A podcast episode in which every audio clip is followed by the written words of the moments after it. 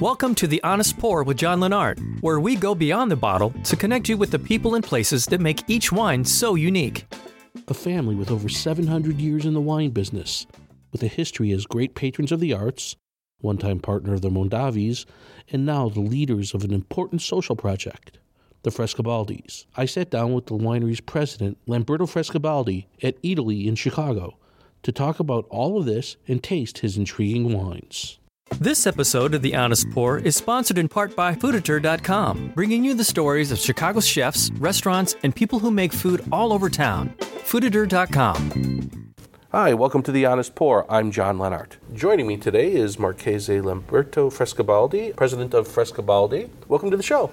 Hello, it's very nice to be with you today. And it's lovely to be in Chicago again. It was some years I hadn't come to this lovely city. Talk to me a little bit about your family's history. I mean, it's rich and deep and old. I mean, 700 years in the wine business is... It's hard for Americans to understand what 700 years is because our country's only 250 years old. Tell me a little bit about your family's history in the wine business and how it really was influential in forming Chianti. And it's quite unusual also for us, to be very honest, because also Italy is a very young country. Italy has been one country since 150 years plus. But people always think of Italy as the Roman Empire and being all together, but that was even more of a longer time. Then Italy was divided in lots of bits and pieces, and that's the reason also why Italy sometimes is actually so interesting to people around the world, because there are so many different cultures through the little country that is Italy. Because if you compare Italy to any kind of other states of America, Italy is a niche, is nothing. And they live 60 million people, where we go through different languages with different accents, but also sometimes beyond different accents, really with different words that are pronounced. So it's a melting pot of Italians, Italy. And my family has been living and making way through this country for many centuries. Before, as traders, Florence became well known in medieval times for trading wool and textile in general, and took up quite of an issue was that when you do trading, you had to deal with money. And shipping money it is complicated these days, it's risky, and it was even more complicated in the past. And so believe that the first check was invented in Florence by a guy called Mr. Datini, that in the 12th century he invented this amazing thing of writing that you would have be paid, and he wrote it in a piece of paper. But if you really think about that, it's quite of a revolution.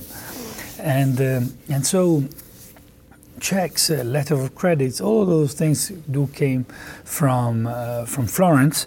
And at Florence, after some time, a little bit left the initial, and my family also, initial tradition of being traders of textile, and they became bankers. And becoming bankers, the profit that they were doing, they were invested in land. And land meant around Florence vineyards and olive oil and olives. And that was the beginning of selling wine to the city. And it's quite interesting because in our family archives, everything has been written down, and we have all the records of that. Because wine already in those days, in the 1300s, it was a taxed product. So When you were taking it into the city, you had to pay taxes. The tax. And so you have all the records of paying the tax. And actually it was quite interesting because the community knew how much wine was sold in the city of Florence, per capita consumption. All those sort of things were quite known and very interesting. That appeals to the history geek in me. I like history, and that's really exciting. So you have all these. We have all these documents going back. And sometimes we open our our archives to professors that they would like to study some history about it, and letters between us and some people that then became famous, like artists or kings. Well, your family was a great patron of the arts. Yes, indeed, and also. With the English crown, because they were bankers, so lending money. The European crown, they always needed money, because they were always fighting between themselves, and so they needed money to support the army, and so it was a little bit. You were lending money sometimes to both of them, to both of the two countries that they were fighting between them, because you didn't know, you couldn't put all your eggs in a basket. So because you would have taken the money back from whom it would have won, not the person who would have lost. And wine has been always within our story, our family. When we lived for like 200 years in the 15 and 1600 in England, there were also traders of wine, not only bankers. And then in Bordeaux, because Bordeaux was part of England for the world of 200 years, L'Aquitania. And that's the reason why the British love wines from Bordeaux, because they yet have somewhat of a sense of memories that that land was theirs, or their land. And so wine has been always accomplishing that. Did you feel any pressure when you were a young man to go into the wine business? Was that sort of a thing where it was foregone conclusion you were going to be in wine, or did you want to maybe do something else? No, to be very honest, I never had that pressure. I believe that my parents were very good on that. If that was their intention, they did very, very good job, because I didn't have that pressure. But I had also the opportunity to grow up. When I was a kid, we used to live in the countryside next to Nipozzano. That is one of our estates, where we had a cellar in our home. And so sneaking in the cellar, tasting wine, and maybe not tasting, it's drinking wine, and enjoying all the life of the vineyards, the people working there, and taking their mopeds and driving them around, and really enjoying the country experience. And then I actually studied. I went to the Agricultural University in Florence, and then I had this great opportunity to go to UC Davis back in mid-80s, and I graduated from Davis in 87. Then I came back home. I was obliged to join the army for 1.5 years. That was mandatory those days in Italy, and had a great time in the army, to be very honest. And I was almost ready to keep join the army. And then at that point, that was the only moment that my father did a move on me and said, come on, let's be serious about it. And so I joined the family business. And from what I studied at Davis, I was in charge of vineyards and replanting the vineyards and carrying.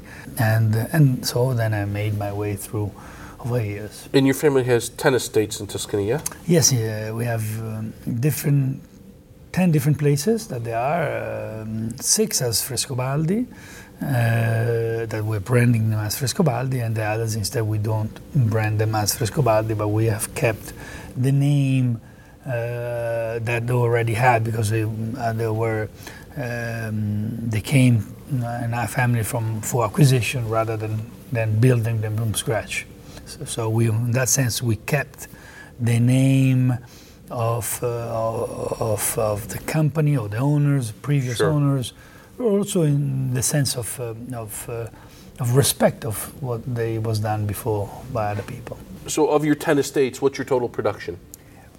The total production is around just above now 10 million bottles. We like to count bottles rather than cases.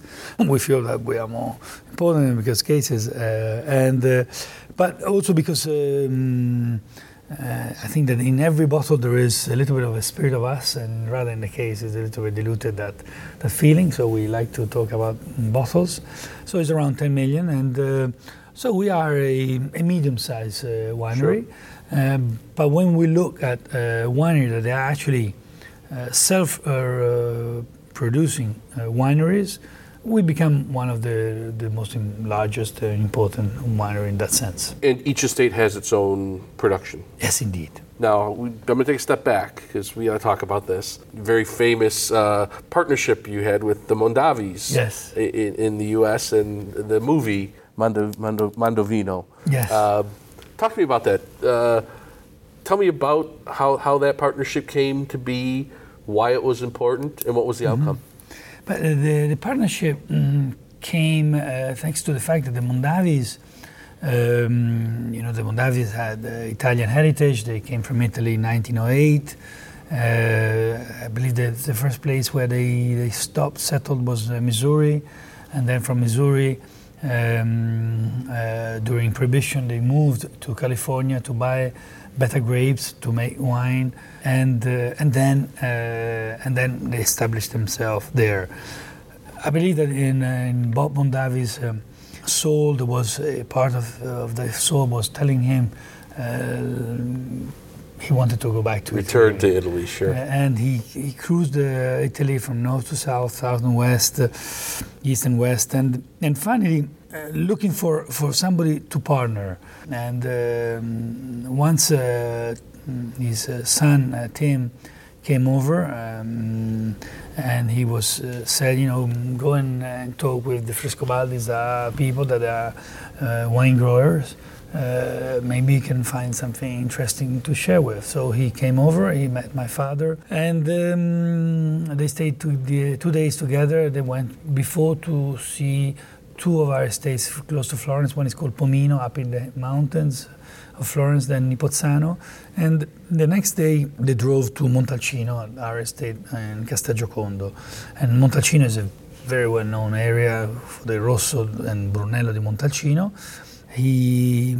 Tim said, I would like to come back in a few months with my team. And at that moment, I appeared with my team those days, and we stayed a number of days together. We were tasting, and we liked what we were doing together. We liked the spirit. We liked the fact that it was not. We didn't want to do another wine. There was no pressure on doing a wine or some business, extra business. Mondavi was large enough; didn't need to do any kind of other businesses in Italy. We were much smaller, but let's say that we were quite happy of our business. So it was the reason here was about doing something and sharing the passion and doing actually something even better. So really raising the bar, and this was what happened, and became a terrific partnership. I must say I learned so much things by them, by the Mondavi, by Tim, by Michael. And then, of course, Bob, Margaret Mondavi, that she just passed, yeah. Passed away. That she was a lovely lady, and it's thanks to her that the wine Luce is named Luce, because it was her that came up with the name Luce. It was terrific. We had an agreement that who of the two family would have lost the control of the mother family, the other one could have bought back the shares, and that happened in 2005, between 4 and 5. Where Mondavi was bought by Constellation, and so we bought back the shares. So once the family got out of the business, you decided let's keep it in the family. Keep it in the family. And what just for my listeners that maybe don't know, what wines came out of that partnership? From that partnership, the first wine that came out was a wine called Luce. Is a so-called Super Tuscan, is a red wine made with Sangiovese and Merlot, both coming from Montalcino, so it's the central part of Tuscany. What you guys call in America Super Tuscan, because it's considered to be super good and quite expensive, I would say. And then after a few years, a second wine came around, was Lucente, again a blend of Merlot and Sangiovese, or yet coming from Montalcino with a little bit less age in oak. Instead of 2 years, only 1 year or 15 months. And with 2003 vintage, a Brunello di Montalcino of Luce. So only red wines from this. And these wines are still available today. And they're still available, and the partnership ended, but the spirit is yet there. And this wine is actually doing extremely well, both in the States, but also around the world, from Japan to Asia in general, and to Europe and Italy. Italy they're very well accepted, these kind of wines. We're going to taste three wines today. Yeah. Tell me about the wines we're going to taste today. Let's start with the Allier. Okay. With the Rosé. And now, Rosé, you don't think, typically Americans don't think, Tuscany, Rosé. You just started making the Rosé. Was that sort of a reaction to demand in the market for Rosé? I mean, Rosé is the hot thing. Everyone's drinking it all the time. But this 3 years ago, I started this wine, not really for the fact that it was the hot thing, but because for me, this estate was developed. We started from scratch. From both land without any vineyards in 1999, and then started planting in 2001 the vineyards. Now we have over 300 acres. Initially only thought about doing red wines and a little bit of white wines with some typical white variety of the area. It's called Vermentino. And you know, when you go in a place and you start from scratch, from a place where there is no vineyard, you have to build up a little bit of know-how about the place. It's not that you go there. It takes time to get the feel for it. Yeah. Exactly. And so for a number of years, we only did red wines, and then we actually saw that the white varieties were actually very, very pleasant. And the Syrah that we were using to make a complex wine, red wine, was also very, very good. So we said, "Oof, maybe we have an opportunity here with Syrah." Once we said, "Why don't we give a try with Syrah and do a lighter wine, a little more fruity?" And I'm a good friend of a very well-known producer from southern France. He's called Sacha Lichin, that he produces the wine from Chateau Desclan, and he was very nice with me to exchange some ideas about the wines, and so gave me some courage, and we began. The wine was nicely received in Italy. The first vintage was 3 years ago, the second again, and then with this third one, we decided to come over and to have this wine with a light, pretty color, kind of salmon color. Yeah, salmon color, and with an intense, rich nose that comes from both the Syrah and the Vermentino. But the Vermentino, because the Syrah, when you drain it right away, it tends to be a little bit lighter in the palate, and instead the Vermentino, if you put it together, the Vermentino can be quite a rich white variety. That's nice. It's got that red fruit character from the Syrah, but that wonderful minerality from the Vermentino, citrus and minerality. And also in the palate, the complexity of the Vermentino that is put on, kept with the yeast for as long as we can, so becomes nice and complex. And this wine, although it doesn't taste of oak, it actually ferments in oak. Oh, it does. What we did initially was a very simple way. I remember I had a big container where I used to keep a refrigerator container where I used to keep my cuttings when we were planting. And now we are planting less, and so we don't need to keep refrigerated the cuttings before planting.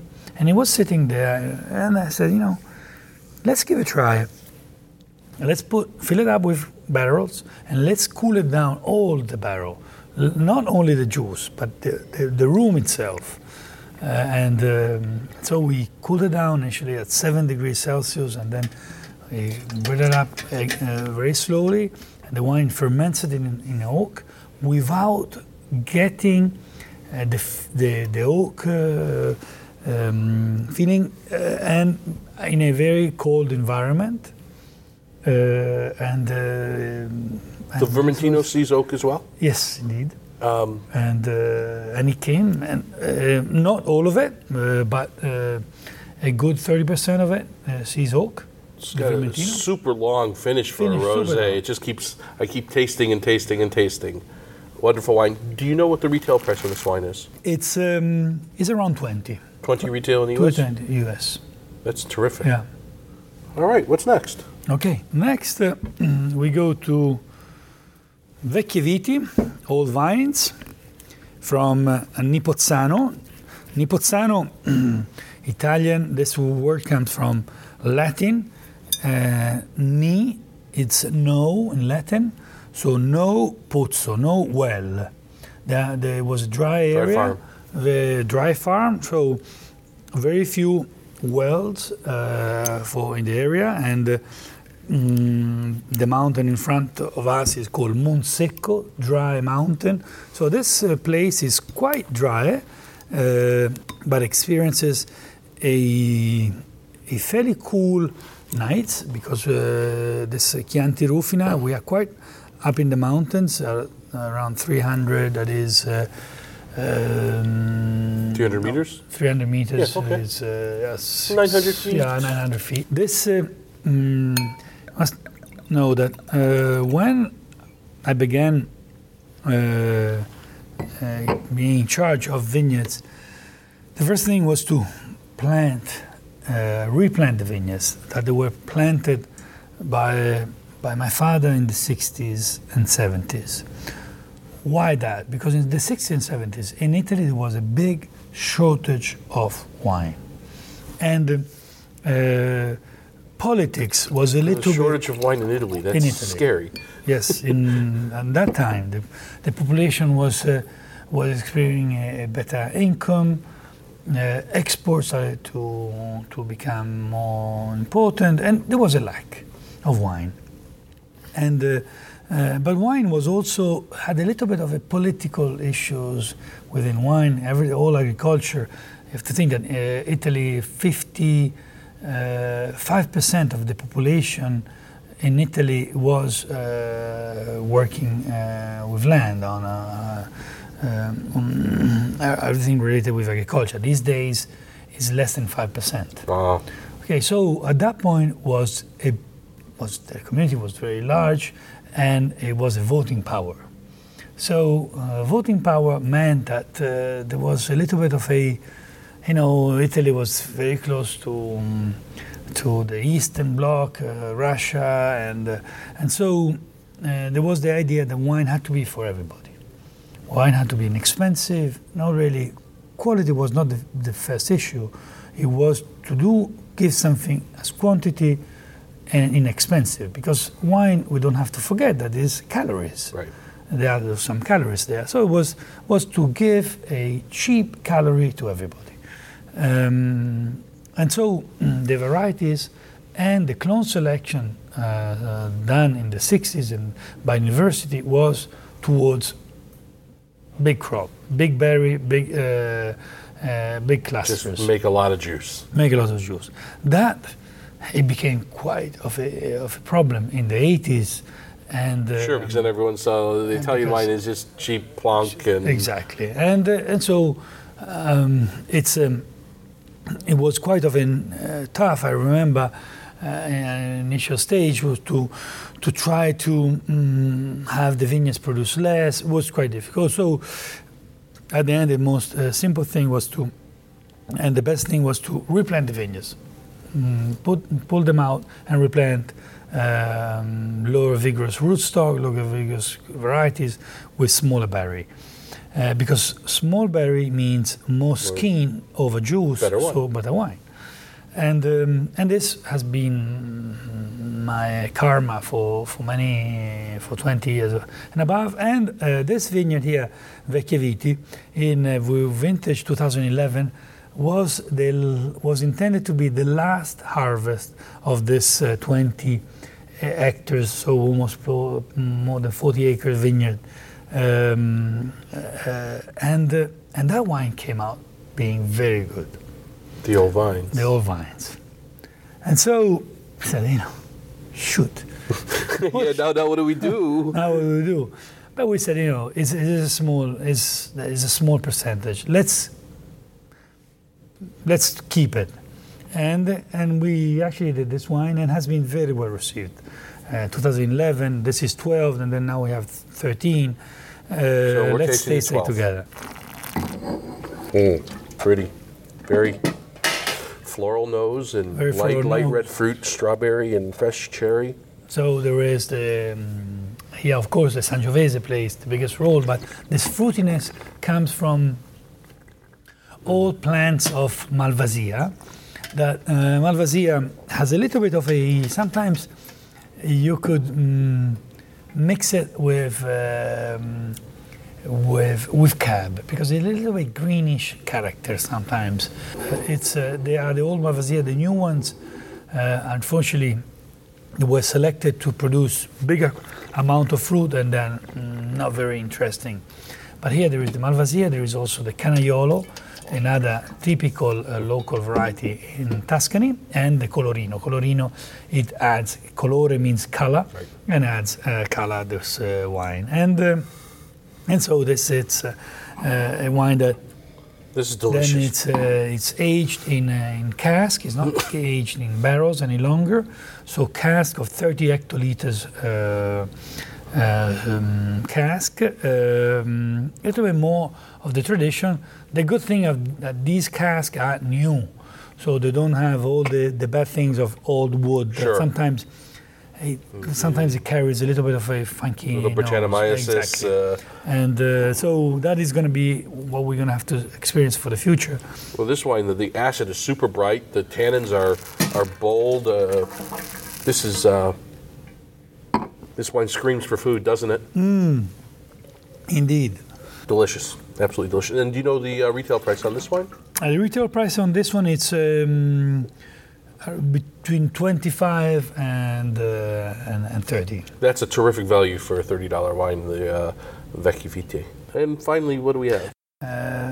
It's a wine that means for me a lot. Is this wine called Gorgona? Is the name of an island. It's off the coast of Tuscany. It's 20 miles off the coast of Tuscany. It's a tiny island, 400 acres of land, and only the whole island's 400 acres. 400 acres. Small island. It's and it's a prison. It's a prison island, and this wine is made in a prison. Inmates work at the vineyard, work in the cellar, and I began this project back in 2012. Because it's a long story, but I had the opportunity to give help to the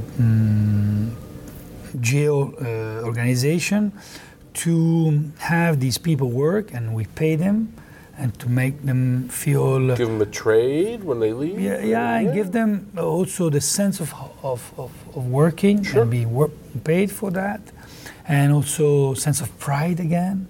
People have been in jail, sometimes have never actually worked in their life, and they've always been misbehaving out there, and then in jail instead they understood that something had to change in their life, and they applied to go to this island.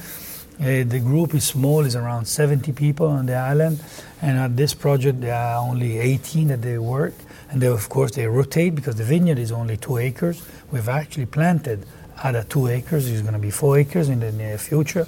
So what kind of production do you get out of 2 acres?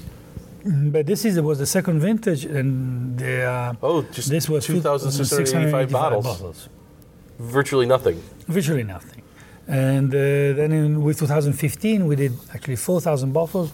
Well, with 2016, we're going to do a little bit less. We had a little bit less of fruit. This every year, the central part of the label we change.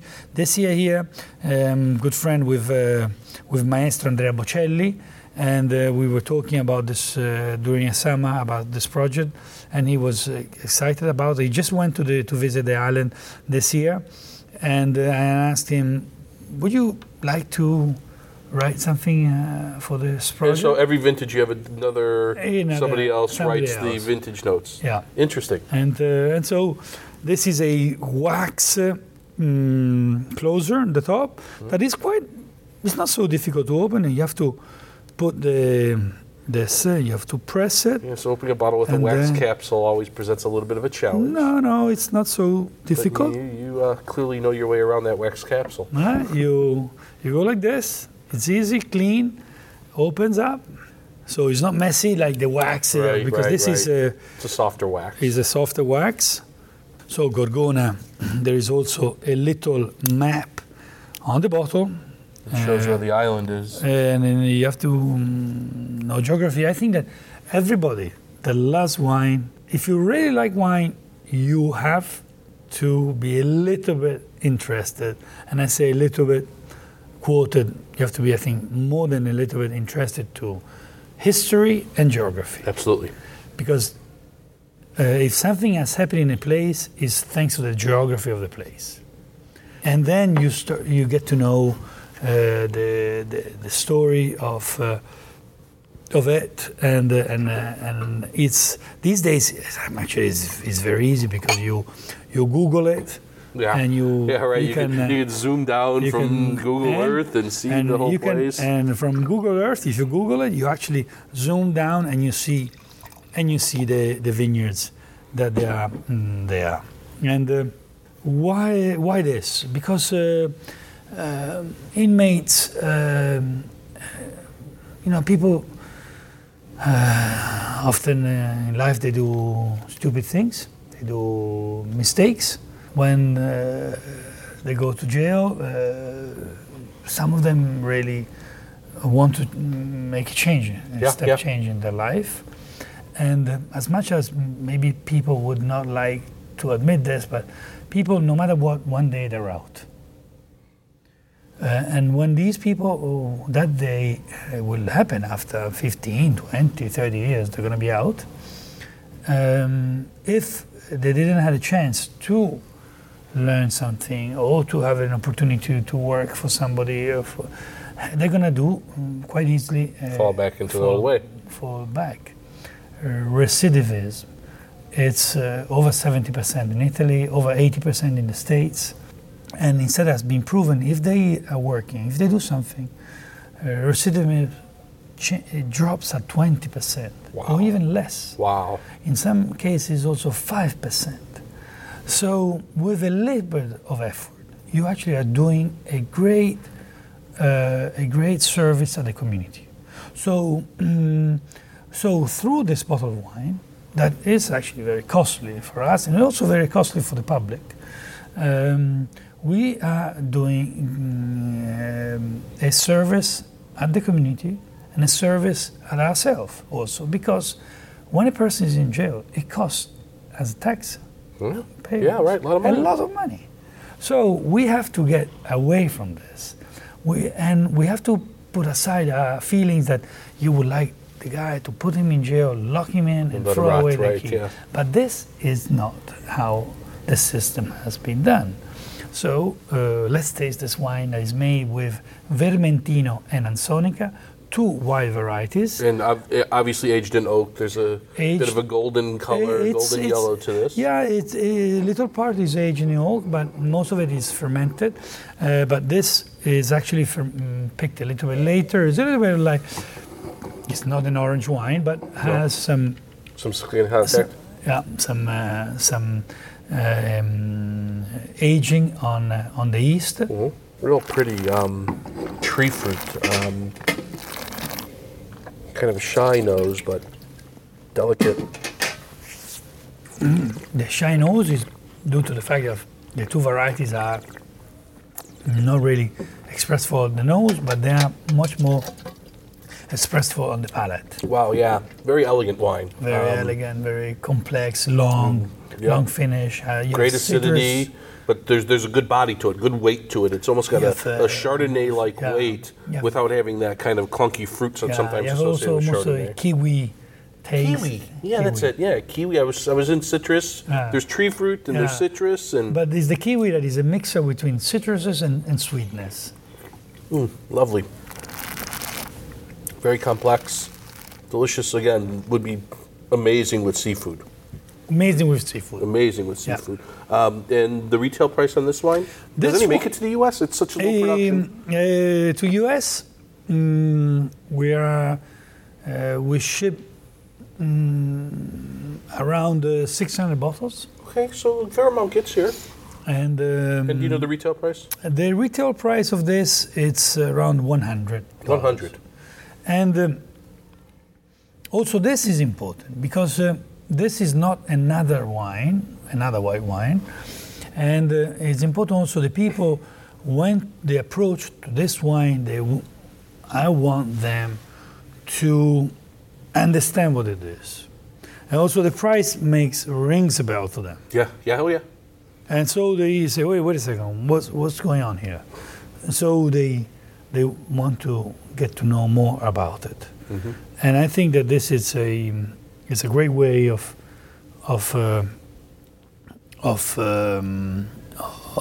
opening a world that out there exists, that people maybe don't want to not even think about it, but it exists. A huge amount of people are in jail, and a good amount, not a huge, but a good amount of people want to change their life in the good way. After paying at the society what they have done as a mistake. So I'm saying that who goes to jail must stay in jail as long as the jail has been sentenced for that. But when you're out and you have to start to live again and to actually give back at the community. Because when you're in jail, the community spends money for you, and then you have to go out there, work, and with your taxes, you have to pay back also your debt that you have with the community.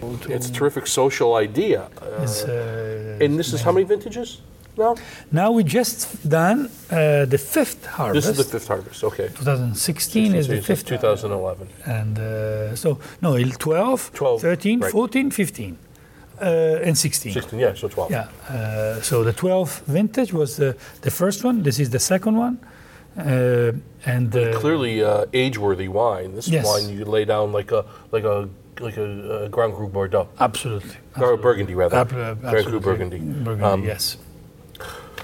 Marchese Lamberto Frescobaldi, thank you so much for your time. It was absolutely a pleasure to meet you, to taste your wines, to talk about the history of your family, and more importantly about this great social experiment you're doing with your Gorgona. Thank you very much, and thank you, John, for your time, and I hope that you can come and visit us in Italy one day. When I come to Tuscany, you're my first phone call. Very good. Thank you. Thank you so much, sir. Thank you. It's a pleasure.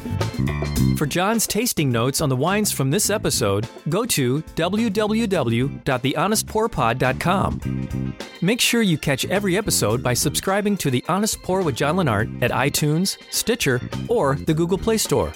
Also, be sure to like us on Facebook at The Honest Pour with John Lennart and follow us on Twitter at The Honest Pour. This has been The Honest Pour with John Lennart. Music by Kevin MacLeod.